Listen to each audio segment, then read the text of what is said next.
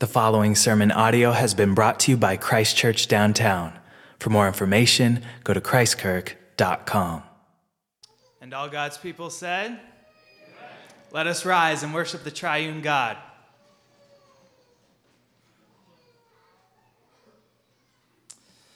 The Lord is near to all who call upon him, to all who call upon him in truth. He will fulfill the desire of those who are in awe of him. Sing, O heavens, for the Lord has done it. Shout, you lower parts of the earth. Break forth into singing, you mountains, O forest, and every tree in it. For the Lord has redeemed Jacob and glorified himself in Israel. Lift up your hearts.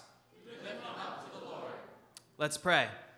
Father, we do bless you from the lowest depths and the highest mountain peaks. You, who sit enthroned above the cherubim, are worthy of all honor and praise. We thank you for gathering us here in the name of your Son and in the power of the Holy Spirit.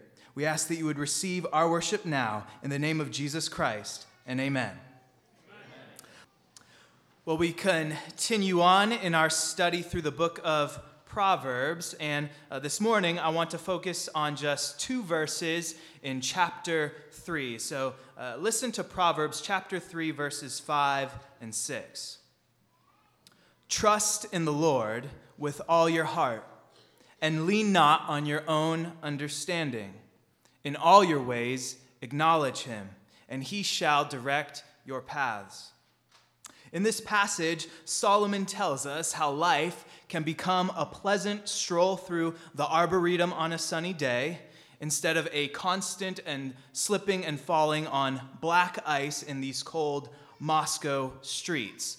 Solomon knows it's dangerous out there, and so he gives us three commands that will make life go well for us. And isn't that what we all want? So, what are these three commands that make life better? Number one, trust in the Lord with all your heart.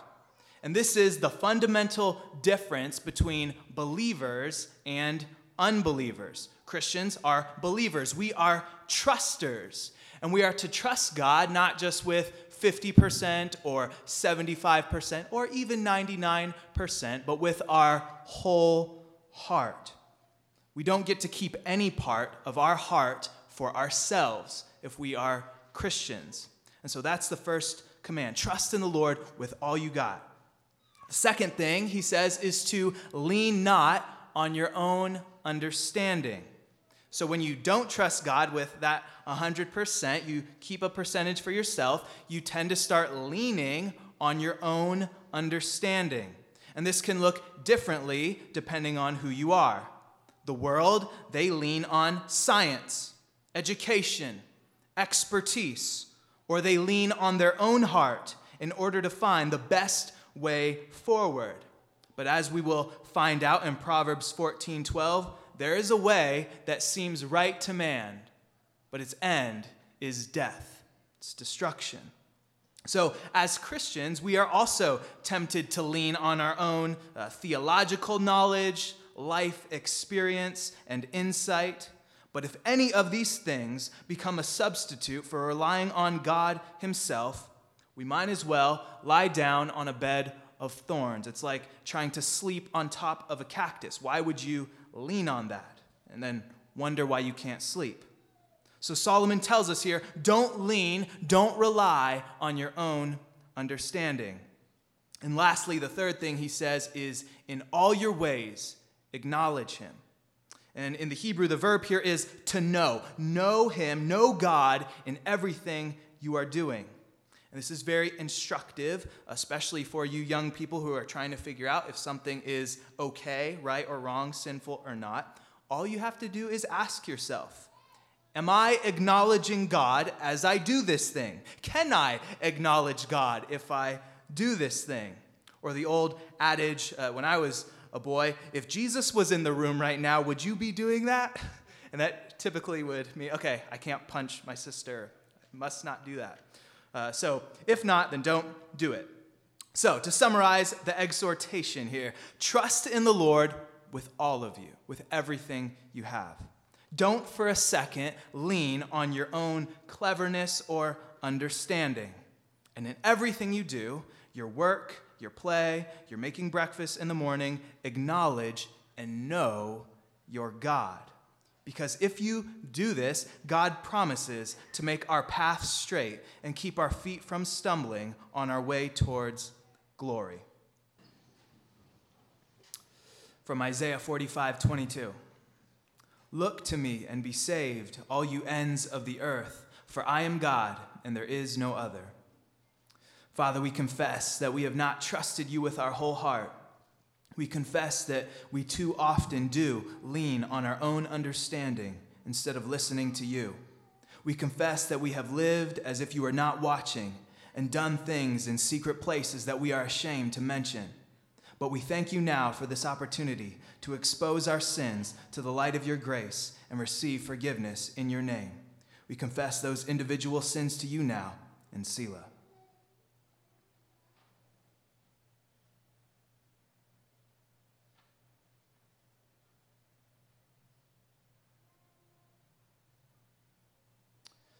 We ask all this in the name of Jesus, and amen.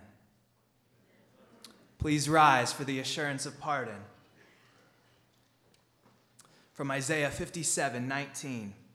I create the fruit of the lips. Peace, peace to him who is far off and to him who is near, says the Lord, and I will heal him. Saints of Christ Church, because you have confessed your sins to God, it is my privilege and joy to announce to you that your sins are forgiven through Christ. Amen. Our sermon text this morning is from Philippians chapter 1, the first 11 verses. Hear the words of the Lord. Paul and Timothy, bondservants of Jesus Christ, to all the saints in Christ Jesus who are in Philippi, with the bishops and deacons, grace to you and peace from God our Father and our Lord Jesus Christ. I thank my God upon every remembrance of you, always in every prayer of mine, making request for you with all joy for your fellowship in the gospel from the first day until now, being confident of this very thing, that he who began a good work in you will complete it unto the day of Jesus Christ. Just as it is right for me to think this of you all, because I have you in my heart inasmuch as both in my chains and in the defense and confirmation of the gospel, you are partakers with me of grace. For God is my witness, how greatly I long for you with all the affection of Jesus Christ. And this I pray, that your love may abound still more and more in knowledge and all discernment, that you may approve the things that are excellent that you may be sincere and without offense till the day of Christ, being filled with the fruits of righteousness, which are by Jesus Christ, to the glory and praise of God. Let's pray. Our Father, you are our great God. Pray now that your Spirit would be with us to open our eyes to see your greatness and the great work that you do are doing among us and that you have planned for your people in Moscow. We pray all of this in Jesus' name, and amen.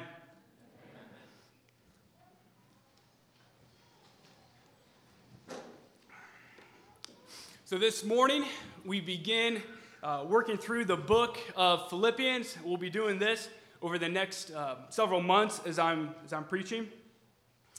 Paul wrote to the church of Philippi for the very practical reason to say thank you. So, Paul was imprisoned in Rome at the time, and the Philippians hear about this. So, they send a man, a leader named Epaphroditus, over 800 miles to be able to check in on Paul, to be able to give him a financial gift to help him. And then Paul uses this opportunity to write a letter to thank you, to say thank you, but more importantly, to remind the Philippians that Jesus is their Lord and that Jesus is their Christ. That's the heart of the letter. You can see that in the second chapter, Philippians chapter 2, where Paul, where Paul demonstrates beautifully that, that Jesus, through his incarnation, through his life, through him humbling himself even to the death on the cross, through his resurrection, that Jesus is the Lord. Jesus is their Christ. And these two truths have just saturated Paul's heart, his mind, his desire for the Philippians. And so he takes this truth, Jesus as their Lord, Jesus as their Christ, and applies it to all these different areas in the lives of the Philippians and their suffering and how you deal with Caesar, when you have women who are squabbling, when there's a ministry competition. Jesus as Lord, Jesus as Christ is the foundation of the gospel. And what we're going to look at this morning is that this is uh, what joins our union together in the fellowship of the gospel. So, Paul begins the letter by letting the Philippians know how he constantly thanks God for their fellowship in the gospel. So, I want to start out by have you ever met a new Christian, stranger? Find out they're a Christian, and then you have a unique and immediate bond with them. Have you ever experienced that? I just did this last week, kicking up ISF, and we had a packed living room at the beginning, and I'm doing something, t- dealing with a kid, and all of a sudden I'm startled because I look up and there is a large, hairy body right in front of me. Like, oh, focusing a little bit, it's, it's this guy with a very furry, uh, like bear hat on and a scruffy beard. His name's Ben, and we get to know each other. Kind of, oh, sorry, didn't didn't really want to be startled by you, but welcome. Uh, and he was visiting ISF while he was in town for a couple days, and talking. We quickly established that he's a Christian, I'm a Christian. We share a little bit about each other's lives. We minister uh, to some of the internationals, and um, what really, what really got me, what established a bond, and it may not seem like this at the beginning, but at the end of the evening, he graciously confronted me of a sin. And my first response is like, I have, I have only known this guy for like 15 minutes, and he is already confronting me of a sin, right? And my second response is, I, I have only known this guy for 15 minutes, and he is already confronting me of a sin. I should also point out that he was right, right? Like I really had sinned in an area, and this guy demonstrated his love for me, right? And I told him, I am so thankful for your care, for your compassion, for your courage to be able to come and point this out. Right? And it's just like one thing to be able to minister to the gospel, you know, to the people out there. But this guy, a stranger, was willing to minister the gospel to me. 15 minutes, 20 minutes that we shared. Like this guy goes from a total stranger to someone I would consider as, as a brother. I'm thankful for and I love. Like, what is this? How does that happen? Well, it's because we share in the fellowship of the gospel. Right? Paul loves the Philippians, and he has a deep care for them. And he thanks God. If you look at verse 5, which you have in your bulletins, he says, uh, He thanks God for your fellowship in the gospel from the first day until now, being confident of this very thing, that He who began a good work in you will complete it until the day of Jesus Christ. Gospel fellowship is the work that God does to bring sinners into his communion, into his fellowship through the work of Jesus Christ in the gospel. Right? Through the work of Jesus, sinners are brought in to fellowship, into the union of God. That's the primary fellowship.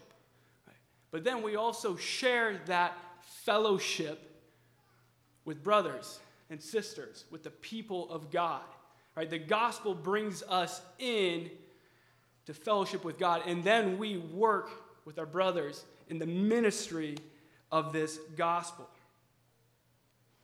And this establishes a joyful union. Paul says this is so, so important, this gospel fellowship, because the Philippians church is being strained by persecution from the outside. They are being endangered from division, from ministry competition, from squabbling among their people, from selfish teachers from inside the church.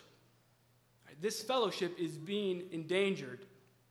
So Paul knows that the church needs to be united, united to the Lord Jesus Christ, and, and to each other through the fellowship of the gospel. So that's what we're going to be looking at. But before we get there, we got to set the context of the letter and get some of the background of the city of Philippi. So this letter is written by Paul and Timothy in about 62 AD. Uh, if you look at the, the first verse, they describe themselves as bondservants of Jesus Christ. This description as bondservants is not just mere piety, right? Paul is in Rome under house arrest, waiting to appear before Nero. And this letter is addressed to all the saints in Christ Jesus who are in Philippi with the bishops and deacons. So, uh, Philippi is the main city in the province of Macedonia. So, if you think, okay, where's Philippi? Where's Macedonia? Got to find Greece. And if Greece was a head, Macedonia is the hat, right? And sideways bill, um, is, that's where Philippi is. So, uh, I do have a map in your bulletins. I love maps, they're fun. So find Philippi on that. And this is a map of Paul's second missionary journey. And that's when Paul first visited Philippi, planted this church. And we get this story in Acts chapter 16. So if you want to follow along in the map, it's fun. Uh, so Paul starts the journey with a guy named Silas, Christian brother, and they are in Antioch. And that's the Antioch with the star. So you got Jerusalem, go up north, find the star. And their plan is that they want to visit the churches in Cilicia that he's planted on the first journey, their first missionary. And he comes to Derbe, and there they pick up a guy named Timothy. He's going to be a pastor soon. So it picks up Timothy, and their plan is to start preaching to the churches are in the province of Asia. Right? They, they got Timothy, they got Silas in there. Here's the plan let's go to Asia and preach. But uh, Acts chapter 16, verse 6. But the Holy Spirit forbid them to preach the word. Right? It's like, okay, Asia's out of it. And then they attempt to go north into Bithynia. But the Spirit of Jesus did not allow them. And they say, huh, right? So then they pass through Asia and they wind up in Troas on the coast of the Aegean Sea. And that's most likely where Luke joins them. So Luke wrote um, Acts, so Luke joins them at Troas. So this is firsthand experience from Luke. And during the night, Paul has a vision a vision from God appears to Paul. It's a man of Macedonia pleading with Paul. The man of the vision says, Come over to Macedonia and help us. Come over to Macedonia and help us. And in the morning, Paul shares this with, with Silas, Timothy, and Luke. And they conclude that the Lord has called them to preach the gospel in Macedonia. That's help. Come help us. They said, therefore, let's go preach. And so they immediately set sail for Philippi. It is very clear that God wanted Paul and these brothers to go to Philippi, to go to Macedonia to preach the gospel. Right? The Holy Spirit says, eh, don't go to Asia. Don't go to Pontus or Bithynia. Right? Go to Philippi, this Roman colony. Right? So you ask, why, why Philippi? Well, I think part of it is because decades before, there was a battle at Philippi that determined who would rule the Roman Empire. And now this battle has to go and be fought again. So, um, got to get your Roman history on, which I really enjoy. I think I took Roman history back like in fifth or sixth grade, and it was, it was a prime studying for my young self. So, Roman history. Julius Caesar has just been assassinated, and now you got his Avengers. Uh, Mark Antony, Cleopatra, remember the story? And then Octavian, who is going to become Caesar Augustus. They have tracked down Caesar's assassins, Cassius and Brutus, right? Of the et tu Brute, even you, Brutus fame, right? So Mark Antony, Octavian tracked down Cassius and Brutus at Philippi. And there is the final battle between their armies. And Mark Antony and Octavian triumph, right? They defeat Cassius and Brutus. And that's the end of that revolution there. And uh, some of their soldiers go and set up shop. They colonize Philippi. And then fast forward a few years, by 30 AD, Octavian has become emperor. Right? He is the sole emperor of Rome, and he renames himself Caesar Augustus. And then he remembers back to Philippi and he uh, establishes Philippi as a Roman colony. So that means that there are more Roman soldiers, retired soldiers, who go and live there. He gives them land. They have a Roman government, they have Roman coinage, they have all the benefits of Roman citizens in this city of Philippi. So now, now Philippi has a very strong Roman population, faithful, loyal to Caesar. And Caesar, uh, he's not just a political leader or a military leader, he also assumes being a religious leader. Right? There is the, the cult of the emperor. Right? They thought of him as the savior of the world. They called him their Lord. He established the Pax Romana. This is a God like peace over the whole empire. Right? And several Greek provinces around Macedonia even wanted to make Caesar Augustus a god, right? And to be able to, to build temples in order to worship him. And Caesar Augustus is remembering what happened to Julius Caesar when he got a little too big for his toga, right? You get killed. So he does that. I don't, I, I'm not going to put myself forward like that. So he has a nice workaround. He says, I'm not going to be a god, but let's, let's declare Julius Caesar a god. And being the adopted son of Julius, I am the son of God. Right? So you come to Philippi, and you got a city full of Roman soldiers loyal to their Lord and Savior. You have Greeks who are eager to worship their Son of God. And here comes the church planting team of Jesus. Right? What could go wrong? What kind of conflicts could there be?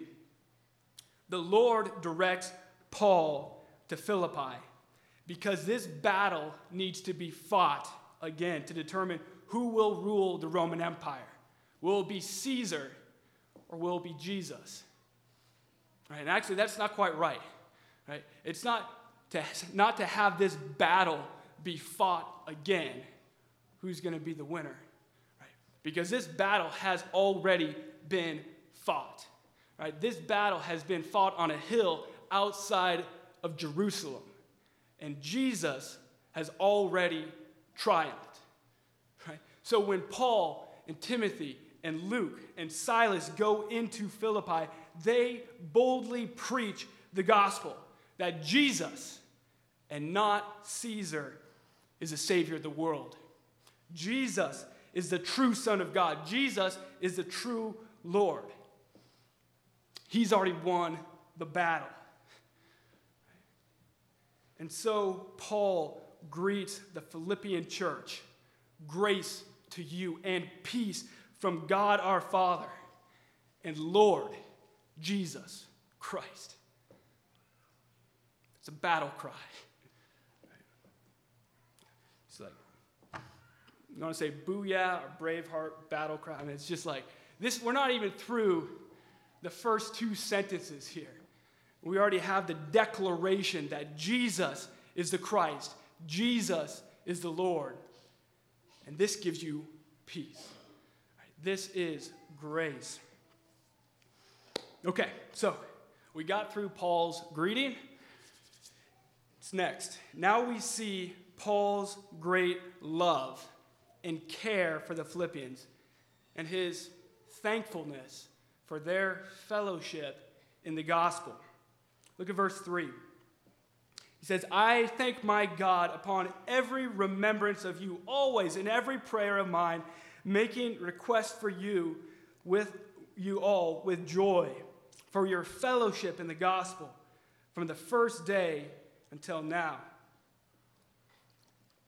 All right, you kind of get the impression that Paul likes these guys, right?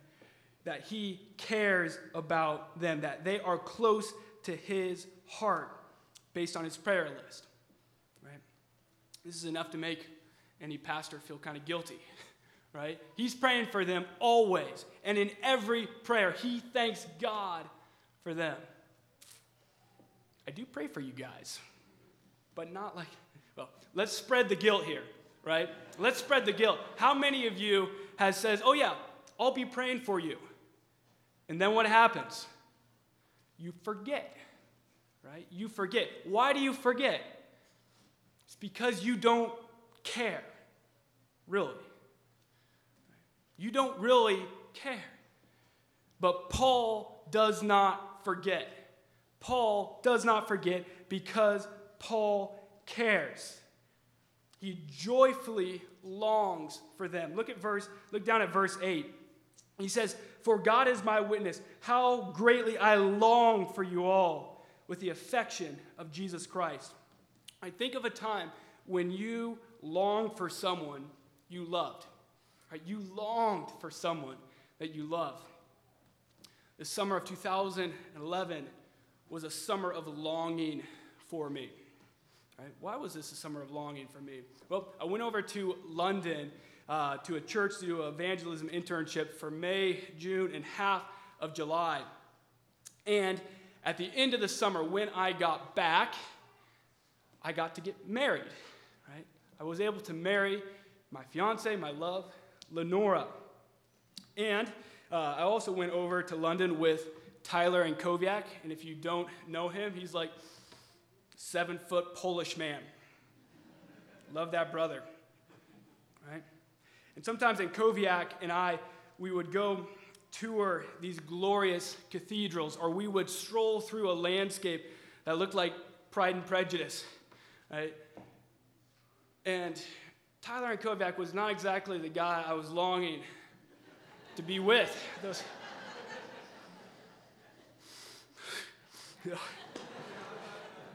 Love him, but not in that way, right? But this summer, this summer, I was probably the closest to praying like Paul did for the Philippians. Right? I prayed like Paul did for the Philippians because Lenora was constantly near my thoughts. Always, in every prayer, I remembered her. Right? And I deeply cared that God would do her good, that she was well. This is Paul's passion, his love, his affection for this church in Philippi. And Paul says that he remembers, he remembers back to the very first day when the Lord began a good work in the Philippians. For this story, to see how their gospel fellowship began, we got to pick up back in the, the story in Acts chapter 16. So here it is. Uh, they're Paul, Silas, Timothy, Luke. They're setting sail. They're going across the Aegean Sea. And they arrive in Macedonia. Then they come to Philippi. And it sounds like they're kind of wandering around for a few days. And maybe, I don't know, like maybe they're trying to find the Macedonian man, right? The guy in the vision said, Come on over. He's like, Paul, what, what did he look like again? Right? They can't find him. Or they're trying to find a Jewish synagogue because that's often their MO. They would go and find where the Jews worship God and then they would go and teach. But they can't find even a synagogue. Right? This is a, a barren spiritual place.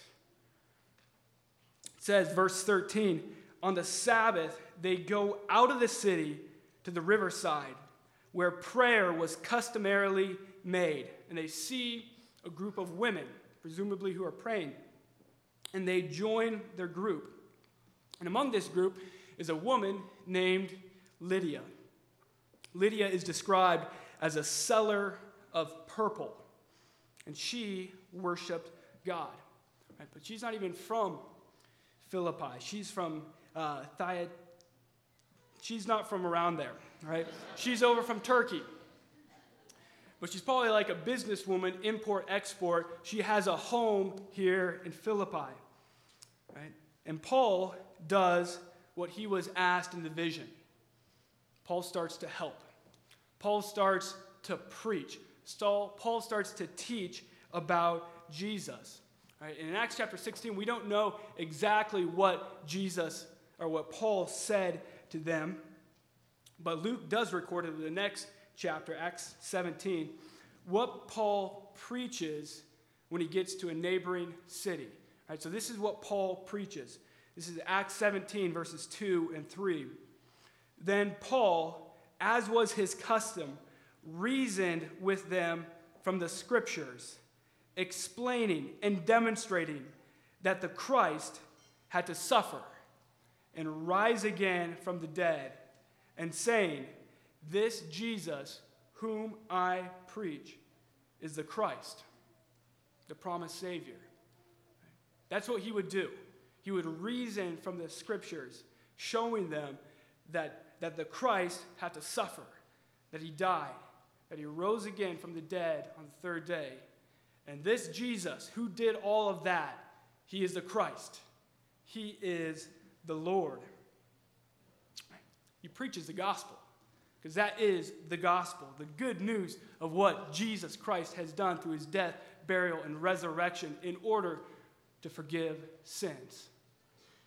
So Paul preaches the gospel, and while he is preaching, verse 14, it says, The Lord opened Lydia's heart to heed the things spoken by Paul. I love this. When Lydia came down to the river that morning, her heart was closed.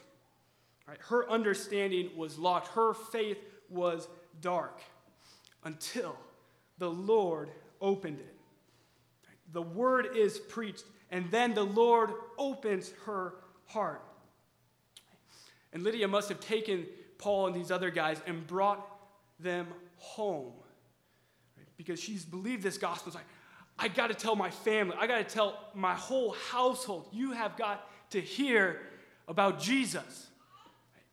And she takes them all back, and it says that Paul preaches to them, and then her and her whole household is baptized. Everyone is baptized. And Paul remembers back to that morning by the river when their fellowship in the gospel began. And Paul says in Philippians 1 6 that he is confident of this very thing that the Lord, that the Lord who began a good work in Lydia and in her family and in their city, that the Lord began it and that the Lord will bring it to completion in the day of Christ. Right. Lydia's story, this, this verse, gives such confidence in salvation and our sanctification because our sovereign Lord is at work. Our sovereign Lord is at work in saving us and growing us up in salvation, right? The Lord, it's the Lord who opens Lydia's heart. It's the Lord who began the work, and it is the Lord who will complete it. And the sovereignty of God gave Paul confidence. And it should give you confidence. God is God in evangelism. God is God in discipleship. God is God in sanctification. And you know what that means? I'm not. Right? I'm not God. I can't do that. And guess what? You're not God. You can't do it either. Right? If my heart is locked, how do I get in and try to find the right key to unlock it? Good luck with that. And even I would have a lot more luck if your heart is locked. And if I have to unlock it. Right? But you do plow. You do plant. You do preach the gospel. But who gives the increase? Not I. But the Lord gives the increase. God is the one who opens heart. God opens prison doors, opens chains. God opens graves and makes dead men alive. That is the gospel that came through Jesus. I don't think there is anything more exciting than to see the Lord doing gospel work in another person. I don't think there's anything more exciting than to see the Lord beginning a good work and the Lord bringing that work closer to completion. Right, can I share, I think, a wonderfully glorious, exciting story about how God is working? Can I? Thank you. I was going to anyhow, but it's good to have you guys on board. Right. Earlier this week, I got a text from Marshall Gallagher. And he texted me with a story about how his parents, his mom's parents, have rejected Christ for 21 years. And Marshall and Michelle and Lou and their parents have been praying for their salvation for as long as Marshall can remember. And this was one of his mom's deepest prayers and most earnest prayers before her death. Five years ago, she died. She wanted her parents to come to the Lord. Right, and this, this week at the be- all right, and then at the beginning of December, his grandparents decided, or her grandma decided to start going to church again. And even though grandpa didn't want her to go, he still drove her, dropped her off, and would pick her up from when church was done. And this week, the day before Mrs. Gallagher, Marshall's mom, entered into heaven, his grandma told the family that she believes in the saving blood of Jesus and that he had died for her sins. Amen. And Marshall says, I've been happy crying all day, ever since. right? I've been happy crying because God has begun a work. Because God is the God who is able to open hearts. Even in a 76 year old woman, woman, there is life. Even those who have rejected Christ now have forgiveness and fellowship in Christ Jesus. The Lord's began a good work. And hallelujah. And Paul looks ahead with longing for the day of Jesus Christ that we will all be complete. That we will all be complete. And then we'll have perfect fellowship with God. We will have perfect fellowship with one another, with our brothers, with our sisters, with our mom, with our grandma. All of this is of grace. Right? All of this is God's loving, caring work for his people. And that's why Paul says, You are all partakers with me of grace. Right? Paul remembers back, I was a persecutor of Jesus Christ and his people. I've had grace. The Gallagher's grandma has received grace. Lydia and her family partook of grace. This is the Lord's work. Right? You know what? When you see the Lord working in you and working in others, you are very, very motivated to spread the gospel. Right? When you see God doing a great work in grace, you are motivated to get up and work. Right? This is what Lydia does. She gives a good example of the work that comes from gospel fellowship. Right? The gospel is preached. The Lord opens her heart. She believes. And Lydia and her whole household is baptized. Right? And it seems like, and while she is still dripping wet, she invites Paul and these other guys to come and stay with her. Stay with me. You can be here. Right? And actually, she begs them to stay. Why? Because the Lord has opened her heart. Therefore, she's got to open her home. She wants to open her home. The Lord has given her grace. Therefore, she wants to give grace. The Lord has begun a good work in her through the gospel. And so Lydia is ready to work. And she is begging to give some of this gospel fellowship that she has just received. And when the gospel is worked into our lives and into our community, then we start preaching the gospel, defending the gospel, confirming the gospel, just like what happened in this church. I'd like to end this sermon with a vision and a prayer. I want to end with a vision and a prayer for gospel fellowship in our church. All right, so first, first a vision. The work in Philippi started because Paul had a vision. And it was a, it was a vision as big as Macedonia. It was as big as Macedonia. Come help. Come preach Jesus as Savior and Lord. And then the Lord Jesus Christ began a good work. And fellowship in the gospel spread through a woman and through a family and a city and eventually an empire. God gave Paul this vision. All of Macedonia, Paul has given us, this church, a vision. Not, kind, not as literal as Paul's, but we've been given a vision. All of Moscow. All of Moscow. And Moscow is in the same place as Macedonia. Moscow is in need of help. Moscow is in need of the gospel. Moscow is in need of Jesus as Christ, Jesus as Lord. That's our vision. That's a university. That's, that's the trailer park. That's the Fort Russell district. That's the Winco teller. That's the Wells Fargo teller.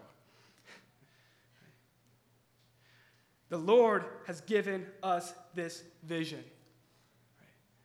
And you can, you can be sure that on that two day journey, on that boat ride from Turkey over to Philippi, that these brothers prayed. They prayed because that vision that God has given them was so massive. It was so beyond them. It was so overwhelming that nothing but the work of God could bring it about.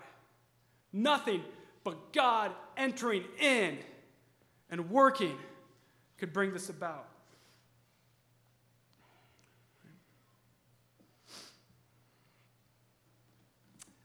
Our mission is too big for us. Our mission has such a magnitude that we can't do it either. Does it terrify us? Does it drive us to our knees? Or have we grown comfortable? Can we just rattle off our vision? All of Christ for all of life for all of Moscow.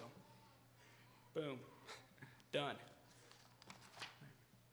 What if Paul was lazy or a coward or complacent or content with his group of Christian friends? Have you become lazy, complacent, comfortable with your Christian friends?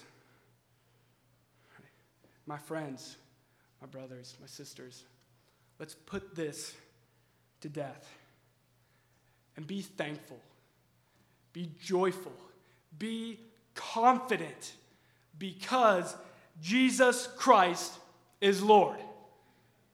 Jesus Christ is Lord, and He has begun a good work in you and in your family and in this town.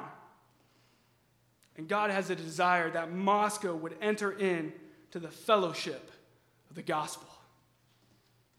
That's our vision. Here's my prayer.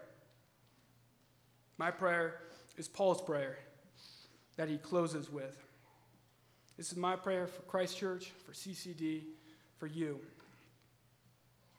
It says, And this I pray, that your love may abound still more and more in knowledge and all discernment, that you may approve that which is excellent, that you may be sincere and without offense till the day of Jesus Christ being filled with the fruits of righteousness which come by Jesus Christ, to the glory and praise of God.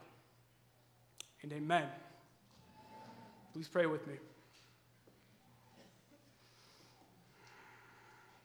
Father, we magnify you. You are our great God. You have done such a great work already among us. We are so thankful for your grace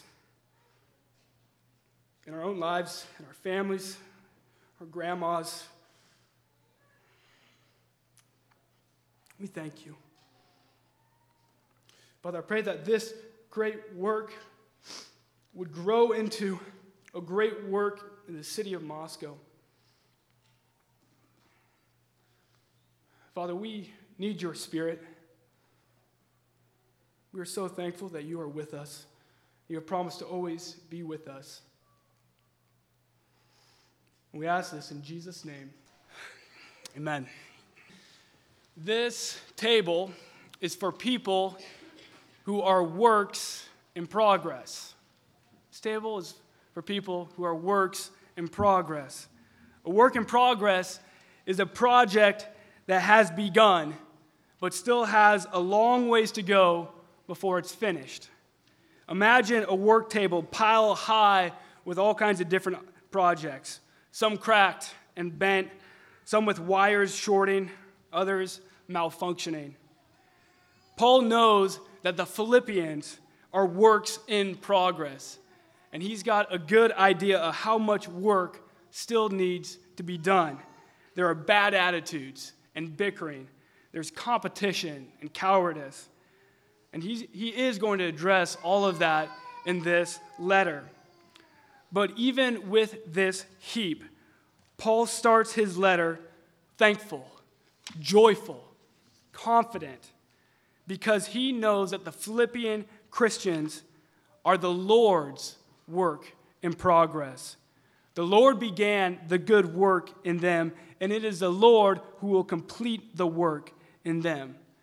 And there is no project too difficult or too big or too time consuming that the Lord can't fix and complete. He is the master craftsman. Right now, you too can be thankful, joyful, confident. If you have believed the gospel and have been baptized, the Lord has begun a good work in you. You are the Lord's work in progress. And this table, this table right here, is the Lord's workbench. And there are many projects that the Lord's working on. Just look around. You see a good, good number of projects right here. Here, the Lord gives you grace. Here, the Lord loves you so that way your love may abound more and more. Here, the Lord continues his good work of restoration through the gospel. But if you think you're already good, or if you're already workable, or if you're confident in yourself, then this table is not for you. For this is the Lord's work table for his works in progress. If you know that's you, then come to his table. Come and welcome to Jesus Christ. Let's pray. Father, once again, we say thank you for your, your gospel. That Jesus Christ saves sinners such as us. And that you promise that the good work that you have begun, you will bring to completion. We pray that this bread, this wine, this representation of your work for us would do a deep work in our marriages, in our relationships with parents, relationships with strangers. Pray all this in Jesus' name. Amen. So the charge is this pray like Paul, thankful, joyful, confident that the Lord will begin a good work and will complete that work. Pray like Paul. And then like Paul, get up and get to work. And we have a perfect benediction for us. Now, to him who is able to do exceedingly abundantly above, all that we ask or think, according to the power that works in us, to him be glory in the church by Christ Jesus to all generations, forever and ever. And all God's people said, Amen.